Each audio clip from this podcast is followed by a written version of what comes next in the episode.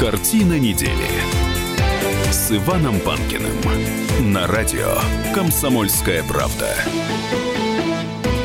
Здравствуйте, друзья. Подведем итоги этой недели. В студии Иван Панкин и историк, журналист Николай Сванидзе. Николай Королёвич, здравствуйте. Добрый день. Одна из главных тем, их две сразу, я имею в виду международные, это пресс-конференция Трампа в качестве уже нового президента Соединенных Штатов Америки и прощальная речь бывшего президента, уже бывшего президента Обамы. Вот в первой части нашей сегодняшней программы и обсудим две эти темы. Смотрите, на пресс-конференции Трампа присутствующие на ней наперебой кричали, в частности, про отношения с Владимиром Путиным. Звучало это, конечно, так, компрометирующе. Якобы миллиардер надеялся поладить в случае своей победы с Путиным. На что Трамп отреагировал примерно следующим образом. У нас ужасные отношения с Россией. Она могла бы помочь в борьбе с запрещенной в России организацией «Исламское государство», которая создала эта администрация. Имеется в виду администрация Обамы. Далее он продолжает. Если Путину нравится Трамп, это достоинство, а не недостаток. Я не знаю, смогу ли поладить с Путиным, но надеюсь на это. Еще раз повторил Трамп. Итак, как вы считаете, будет ли он делать на эту ставку? Ну, сразу несколько скажу вещей. Ну, во-первых, Обама пока еще президент США действующий, до 20 числа всего месяца. Ну, вы же понимаете, что это несерьезно. Нет, ну несерьезно, но тем не менее уж по закону. Это несерьезно с момента президентских выборов, то есть аж с начала ноября прошлого года. Но юридически это серьезно до сих пор. Значит, второе. Когда Трамп говорил про ИГИЛ, его добавили, что он запрещенный в России, это вы добавили, конечно, от себя, а не от Трампа. Да. Трамп не добавляет, упоминая ИГИЛ, что он запрещен в России. Я соблюдаю закон, вы понимаете. Значит, теперь то, что говорил Трамп на пресс-конференции.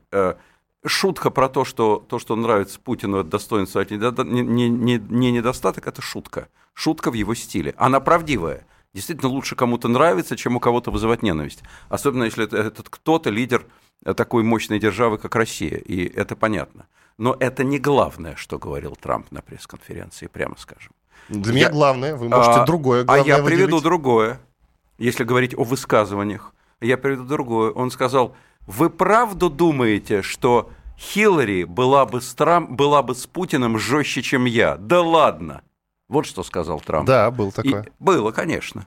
И это правда. И это уже не шутка. В отличие от того, что нравлюсь я Путину, это хорошо. Это не шутка. Это Трамп подчеркивает, что он будет с Путиным жесток. Но даже и это не главное, Иван. Главное другое. Главное то, что на этой пресс-конференции даже не то, что он говорил. Главное то, о чем с ним говорили. Главное то, что его половину пресс-конференции спрашивали не про его роман с Путиным, состоявшийся или перспективный, или какой, или невозможный, а про отношения с Россией. Отношения Америки и России выходят далеко за рамки отношений двух президентов. Это нам так кажется, что полюбят друг друга, как там с Бушем. Буш был гораздо агрессивнее Обамы в международной политике. И если исходить из нашего понимания наших приоритетов международных, он нам гораздо больше подлянки сделал, чем Обама. Тем не менее, с Бушем-младшим у Путина были отношения хорошие лично, они друг другу в глазки заглядывали, как известно, а с Обамой плохие, ненавидят друг друга. Это коррелирует, но не ограничивается наше отношение тем, насколько любят друг друга два первых лица. Главное, что Трампа ситуация загоняет в угол в том, что касается отношений с Россией. Ему настолько все время инкриминируют, что он на крючке у Путина, не любит. А вот эти расследования, что он на крючке, бог с ними, с проститутками там в гостинице в московской, это все фигня. У него уже репутация такая, что проститутки, не проститутки, ему все можно в этом смысле. Главное, чтобы закон не переходил, а это все по закону. Он же не клялся, что не было проституток, не клялся. Поэтому, если будет доказано, ну и бог с ним, переступит.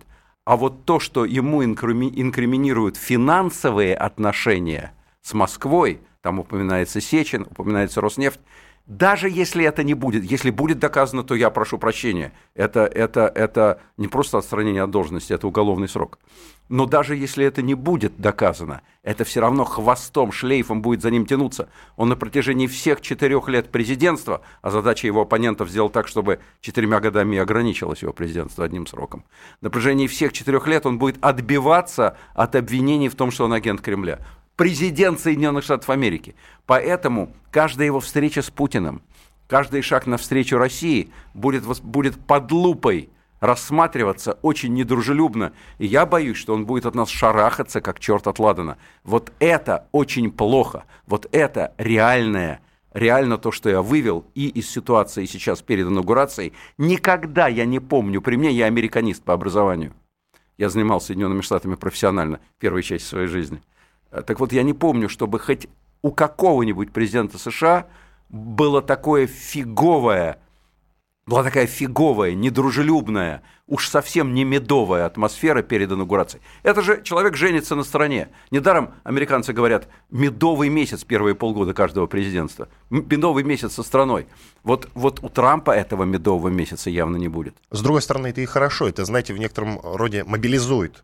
Вот у других был этот медовый месяц, у Обамы был, например, этот медовый месяц. И смотрите, немногие американцы довольны его работой. Да, напрасно вы так считаете. Это наше представление отсюда. Много мы понимаем о том, что сделал Обама в Америке, о том, что сейчас представляет собой Америка. Мы судим, исходя из того, что там в Ираке, в Иране, в Сирии, отношения с Путиным. В Ливии нам Обама не нравится, поэтому мы считаем, что он был плохой президент. А вы знаете, что он очень рейтинговый президент. А вы знаете, что он один из... Под окончание своего срока он один из самых рейтинговых американских президентов в глазах американцев. Вы имеете в виду по окончаниям рейтингов? Нет, по окончаниям срока, по результатам президентства. Рейган самый высокий. Рейган самый высокий, он вообще великим считается. Но Обама один из самых рейтинговых президентов США.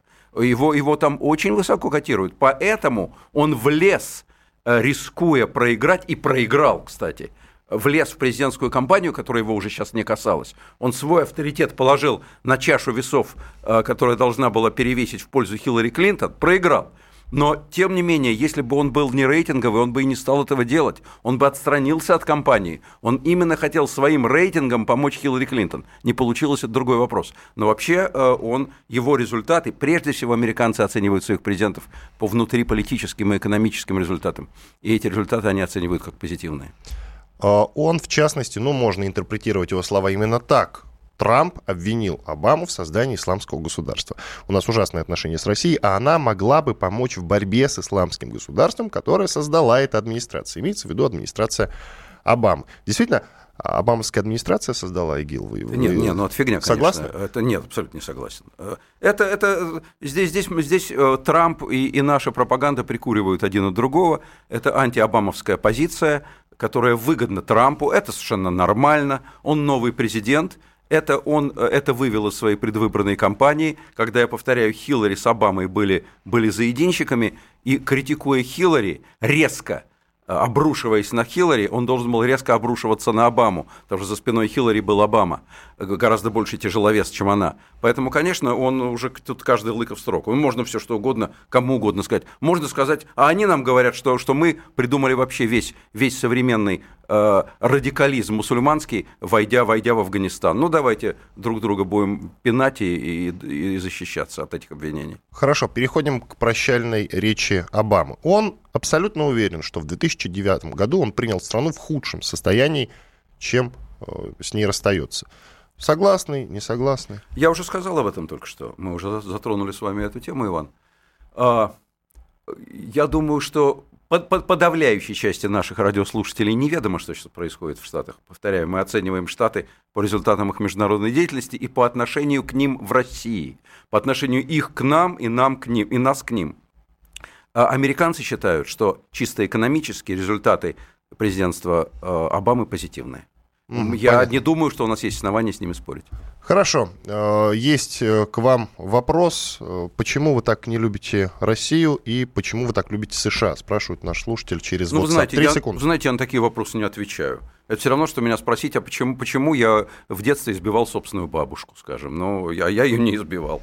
Почему я по утрам пью коньяк? Ну, я думаю, что с такими вопросами пусть наш радиослушатель обратится сам к себе. Это провокация, я на них не отвечаю. Иван Панкин и историк, журналист Николай Сванидзе. Сделаем небольшой двухминутный перерыв. После этого продолжим обсуждать главные темы этой недели. Это радио «Комсомольская правда». Прямой эфир. Картина недели с Иваном Панкиным. Радио «Комсомольская правда». Более сотни городов вещания и многомиллионная аудитория. Барнаул 106 и 8 FM. Вологда 99 и 2 FM. Иркутск 91 и 5 FM. Москва 97 и 2 FM. Слушаем всей страной. Картина недели с Иваном Панкиным на радио «Комсомольская правда». Продолжаем разговор. Иван Панкин и историк, журналист Николай Сванидзе в студии радио «Комсомольская правда». Это прямой эфир. От международки к нашим российским новостям, хотя они связаны. Итак, первый вице-премьер Игорь Шувалов не исключает, что после 31 декабря Россия, возможно, не будет продлевать контрсанкции в случае потепления отношений с Западом. Он так и говорит: придет новая администрация США, как это будет развиваться в их диалоге США и Евросоюз, как они будут говорить с нами.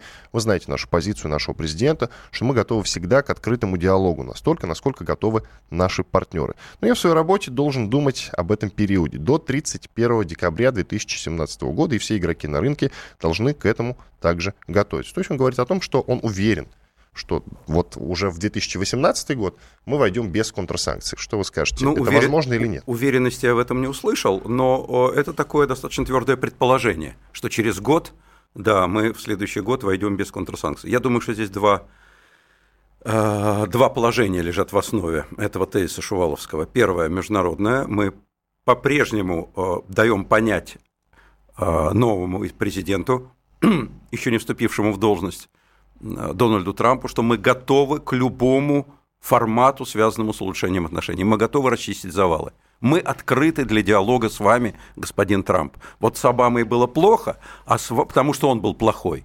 А с вами, если вы будете хорошим, то все у нас будет хорошо. Вот давайте с вами, Трамп, дружить.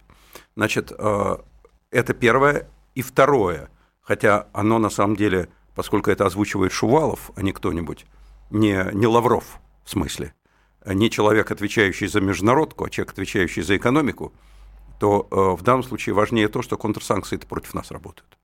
Мы привыкли говорить, что контрсанкции – это прелесть, что вообще чем больше нас бьют, тем больше мы крепчаем, что побольше, ребята, контрсанкций, у нас будет развиваться, расти и множиться наш производитель внутренний. Ничего подобного. Производитель-то множится, только потребитель не множится. Наши контрсанкции хороши для производителя наших продуктов, но плохи для потребителя, потому что в условиях монополизма нашего внутреннего производителя каждая монополия, прежде всего, это огромный вред. Качество ухудшается, цены растут. И прекрасно понимает это господин Шувалов, прекрасно понимают это все, кто отвечают за нашу экономику. Поэтому если будет хоть малейшая зацепка, повод без потери лица политической, убрать наши контрсанкции, конечно, с удовольствием мы это сделаем.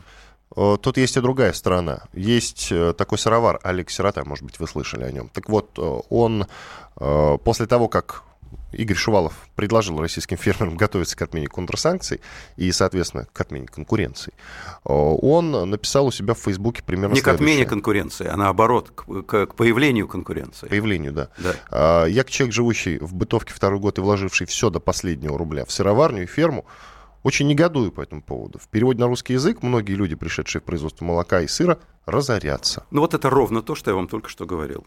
Естественно, конкуренция разорит многих наших производителей, потому что они не смогут представлять на рынок низкокачественный товар по высокой цене. Естественно, они разорятся. Но мы думаем о производителях сыра или о потребителях сыра? Вот у меня вопрос. Если мы думаем о потребителях, тогда контрсанкции надо будет отменять. Много разговоров в прошедшем году было о том, что вообще санкции отменят. Вы как считаете, это вообще стоит ли этого ждать с учетом новой администрации США? Или нет? Пока нет. Пока не стоит, к великому сожалению, потому что, конечно, отмена санкций решила бы очень многие проблемы в нашей экономике, то есть предоставила бы возможность для начала какого-то реформирования нашей экономики, если для этого будет, конечно, монаршая воля, разумеется, потому что сейчас в условиях санкций очень сложно что-то менять, надо выживать. Наша экономика в условиях санкций выживает, развиваться она практически не может. Поэтому, конечно, мы все заинтересованы в том, чтобы, как бы мы красиво не говорили о том, что мы в гробу видали санкции, повторяю еще раз, что нам только хорошо от этого, что давайте, что мы благодарны, как это звучали, да мы благодарны американцам за санкции, пусть дальше мы только... Нет, ерунда все. Хорошая мина при плохой игре. Но ситуация такова, что Конгресс американский, причем республиканский в еще большей степени, чем демократический, по партийной принадлежности, настроен не на отмену санкций. Особенно сейчас, когда идут обвинения в хакерских российских атаках на президентскую кампанию и так далее. Сейчас общий настрой, общая атмосфера в Вашингтоне на усиление санкций. И Трампу просто по американской конституции и по психологическим причинам, о которых мы говорили, он в данном случае просто окружен обвинениями, и скован обвинениями в пособничестве русским, ему будет невероятно тяжело этому сопротивляться. Дай бог, чтобы санкции не ужесточались. Я не верю в их отмену в ближайшее время. К другой теме, очень громко достаточно об этом говорили на этой неделе. В первом чтении принят закон о декриминализации домашнего насилия. Многие считают, что это приведет к тому, что насилие в семье, наоборот, возрастет и увеличится. А вот вы что скажете? Вот я именно так и скажу, к сожалению. Вот я согласен с тем, что вы сейчас, с той позицией, которую вы сейчас сформулировали. Я боюсь, что это так называемое, очень красивое слово «декриминализация». Вот это красивое слово, если вот то, что принято в первом чтении в Думе, будет принято без принципиальных поправок и во втором, и в третьем, это приведет к гарантированному усилению домашнего насилия. Потому что у нас домашнее насилие и так на одном из лидирующих мест в мире, к сожалению, это наша огромная проблема. Каждая третья женщина подвергается избиениям, дети подвергаются избиениям, старики-родители подвергаются избиениям. То есть нам нужно не декриминализировать домашнее насилие, нам нужно ужесточать наказание за него, бить по рукам сволочам, которые, пользуясь своим физическим, биологическим превосходством, бьют слабых членов своей семьи, слабых, маленьких, старых, женщин. Это ужасно, это отвратительно. И это у нас намерены, к сожалению, в нашей Государственной Думе, по каким причинам, я не знаю, по-видимому, по каким-то светлым и высокодуховным, типа борьба с вмешательством государства во внутрисемейные отношения, да, вот так вот это все.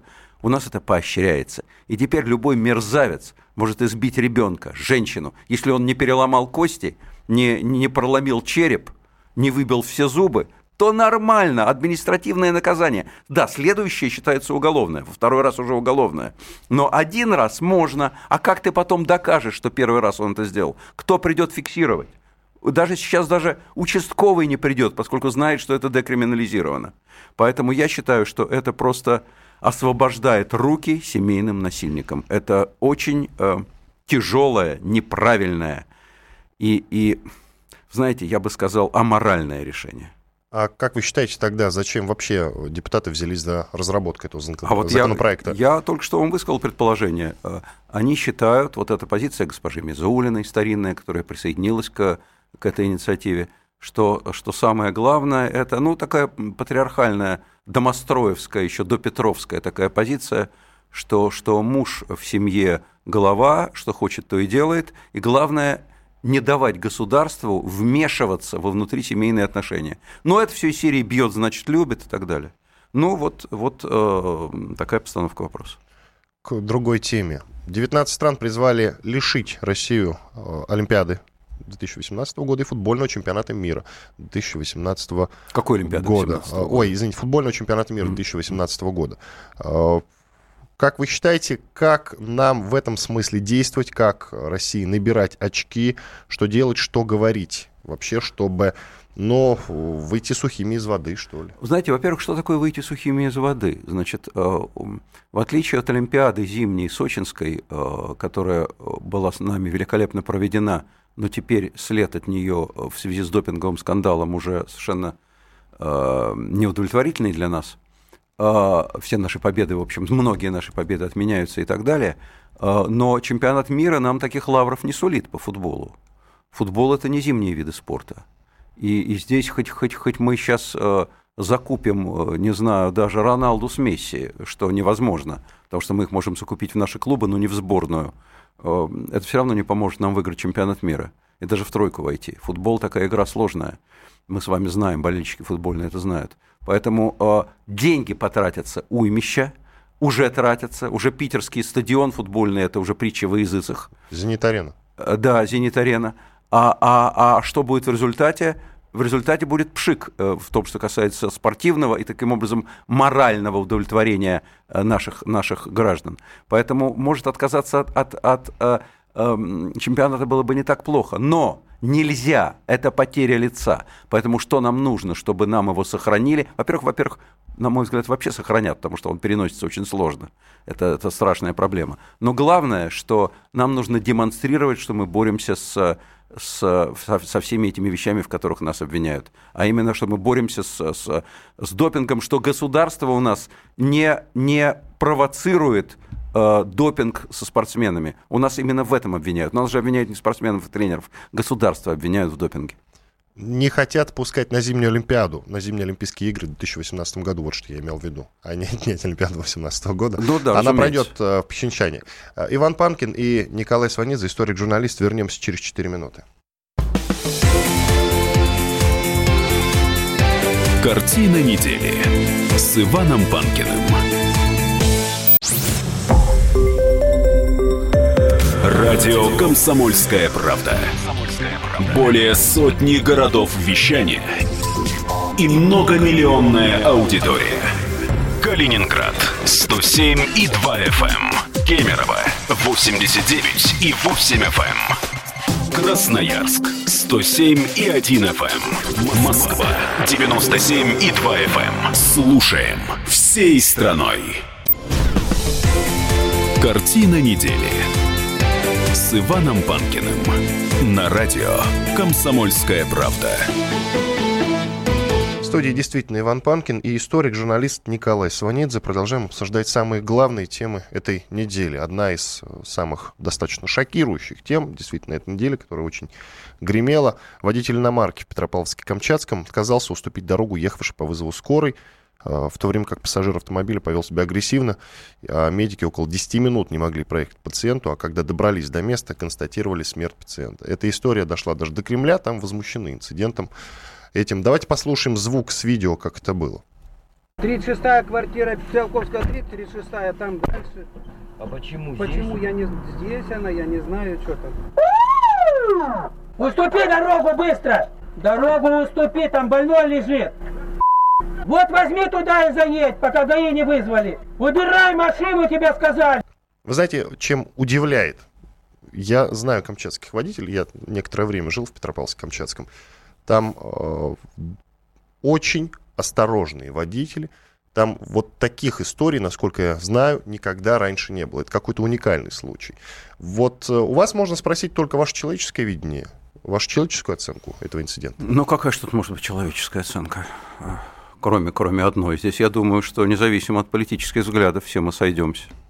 Ужасно, абсолютно ужасное поведение. Во-первых, оно должно быть наказуемо по закону, потому что машину скорой помощи надо пропускать по закону, и за это должно быть очень жесткое наказание в данном случае. Знаете, вот когда нарушается ДТП, когда нарушаются правила дорожного движения, за это полагается наказание. Но если это приводит к ДТП, наказание будет еще более жестким. Хотя вроде человек не хотел ДТП, но правила он нарушил. Вот в данном случае человек, который не пропускал скорую, он или она, кто там был, он, наверное, не хотел, чтобы человек помер, к которому едут врачи. Но человек умер. И вот поэтому наказание должно быть в соответствии с тем, что человек умер. Он не пропустил скорую, и человек умер. То есть это нарушение закона, которое привело к тяжким последствиям, и соответствующим должно быть наказание. Тут есть еще отношение этическое к этому. Вы меня спросили как человека. Здесь вообще двух мнений быть не может. Но у нас, к сожалению, то, что касается репутации, это вообще утерянное понятие. Там можно нагрубить женщине, можно как угодно вести себя, условно говоря, портить воздух в публичном месте, и ничего тебе за это не будет. Только будут смеяться и аплодировать, что ты такой крутой и отвязный. Вот. Поэтому здесь, на мой взгляд, пока это возвращение понятия «репутация» не произойдет, ну и будут такие вещи делать. Если по закону не накажут, то остальное вроде бы как и не важно. А как накажут, как надо наказать? Давайте послушаем мнение Вячеслава Лысакова. Это первый зампред комитета Госдумы по конституционному законодательству и государственному строительству. Что значит отнимать? Это собственность, она может быть чужой, кстати, собственностью. Вот вы дали своему знакомому автомобиль, вот он себя так повел, а вы предлагаете машину отнять. Вы отнимете не у него, отнимут-то у вас. Поэтому не обязательно автомобиль может принадлежать нарушителю правил дорожного движения. Ответственность несет собственник, если нарушение зафиксировано на камеру. А если нарушение зафиксировано в ручном режиме инспектором, то, естественно, ответственность несет сам водитель. Но собственность может быть не его. Институт конфискации ввели, например, в Белоруссии, но мне лично белорусский гаишник рассказал историю, когда человек свой автомобиль отдал на мойку, подвыпивший сотрудник станции техобслуживания решил прокатиться на этой машине, был задержан, и машину конфисковали. Другая сторона медали конфискации. Поэтому много раз стал вопрос о конфискации автомобилей, в том числе у пьяных водителей, но на сегодняшний день пока эта проблема не решена. Законодательно мы не можем пойти на это, в силу того, что разные бывают ситуации, и существующая ответственность достаточно для непропуска спецмашин, вплоть до лишения права управления. Но здесь, если косвенно или прямо водитель явился источником причины гибели человека, ведь недаром же уголовное дело возбуждено, будут изучены все обстоятельства дела. Но если действительно все-таки их действия стали причиной, возможно, гибели пациента, то есть уголовная ответственность, есть соответствующие статьи, которые вполне могут правоприменители использовать. Это Вячеслав Лысаков, первый зампред комитета Госдумы по конституционному законодательству и государственному строительству. Вот, собственно, его мнение. Есть что добавить, Николай Николаевич? Ну, он так много наговорил, господин Лысаков, что мне добавить к этому нечего. Главное, что по делу наговорил или не по делу. Ну, я не знаю, он все говорил про конфискацию, потом под конец два слова сказал, что, возможно, все-таки и не конфискация, а еще какие-то меры воздействия. Я еще раз повторяю, меры воздействия должны быть законными и в соответствии с законом предельно жесткими. Вот мера конфискации. Как? Ну, я не знаю, человек этим занимается, я не юрист. Как я могу? Может быть, он действительно прав. Мы отнимем машину у другого человека. Тут надо наказать. Если по закону можно наказать лишением прав, надо наказывать лишением прав. Если предусмотрено уголовное наказание более тяжкое, нужно рассмотреть такую возможность. Потому что человек схулиганил, и это привело к гибели другого человека. К другой теме. Глава Чеченской Республики Рамзан Кадыров выступил с обращением по случаю Дня восстановления государственности чеченского народа и, среди прочего, навечно проклял Сталина. Ну, конечно, речь идет о депортации 1944 года, в самом начале 1944 года, когда депортировали не только чеченцев, ингушей, потом пострадали и многие другие народы. Связано было это с тем, по мнению Сталина, что активно чеченцы сотрудничали с немцами. В общем, ваша оценка этому историческому событию? Пострадали очень многие народы, и крымские татары, и действительно очень многие кавказские народы, и греки, и кто только не пострадал. Это одно из страшнейших преступлений сталинского режима. Что он там говорил, чем он объяснял там раскулачивание, чем он объяснял голодомор, чем он объяснял репрессии в отношении сотен тысяч и миллионов людей. Меня, честно говоря, его мнение не интересует. Так же, как там нас не интересует мнение преступников, их объяснение, почему они убивали свои жертвы. Убивали, и все. Значит, поэтому, на мой взгляд, все знают, что я не фанат Рамзана Ахматовича Кадырова. Уже в этом меня упрекнуть сложно. Я не поклонник его стиля политического ни в коей мере. Но в данном случае я абсолютно аплодирую его решению и его позиции. Сталин, помимо того, что он убийца многих миллионов людей, русских, украинских, каких угодно, он убийца чеченского народа. Он его практически ополовинил в результате депортации. И, конечно, если Рамзан Ахматович Кадыров лидер чеченского народа, а он лидер Чечни, он правильно сделал, что проклял его во веки вечные. Я считаю, что другая позиция невозможна. Это все равно, что это отношение к своим родителям, отношение к человеку, который убил мать и отца, отношение к человеку, который убил твою семью. Это отношение к человеку, который убил твой народ. Я даже не понял бы другого отношения. Это совершенно нормально. Тут есть тонкость. Сталину докладывали о том, что среди чеченцев очень многие отправляются воевать на сторону немецкой Германии, а кто-то уходит в банды, чем действительно очень мешает становлению советской власти. Плюс там был вот еще какой момент. Они ведь действительно был очень высокий уровень дезертирства среди чеченцев в рядах РККА. Значит, я не знаю о более высоком уровне дезертирства чеченцев по сравнению с уровнем дезертирства представителей других народов. А среди русских не было предателей? А что армия, армия Власова, она из чеченцев состояла? Ну, так что, может быть, депортировать было русский народ, что он во многом, кстати, и сделал. Потому что главный, если называть главный народ убийцей, которого был Сталин, то это русский народ, просто чисто по численности. Потому что никакого другого такого народа Сталин не уничтожил столько, сколько русского народа. Просто потому, что русских было больше, чем всех остальных. Поэтому то, что вы говорите, это не оправдание, это не объяснение. А я его не оправдывал, Николай Павлович. Любому убийству, любому преступлению сам преступник всегда найдет оправдание и объяснение. Особенно, если он у власти. Понятно. И коротко в завершении нашего сегодняшнего выпуска.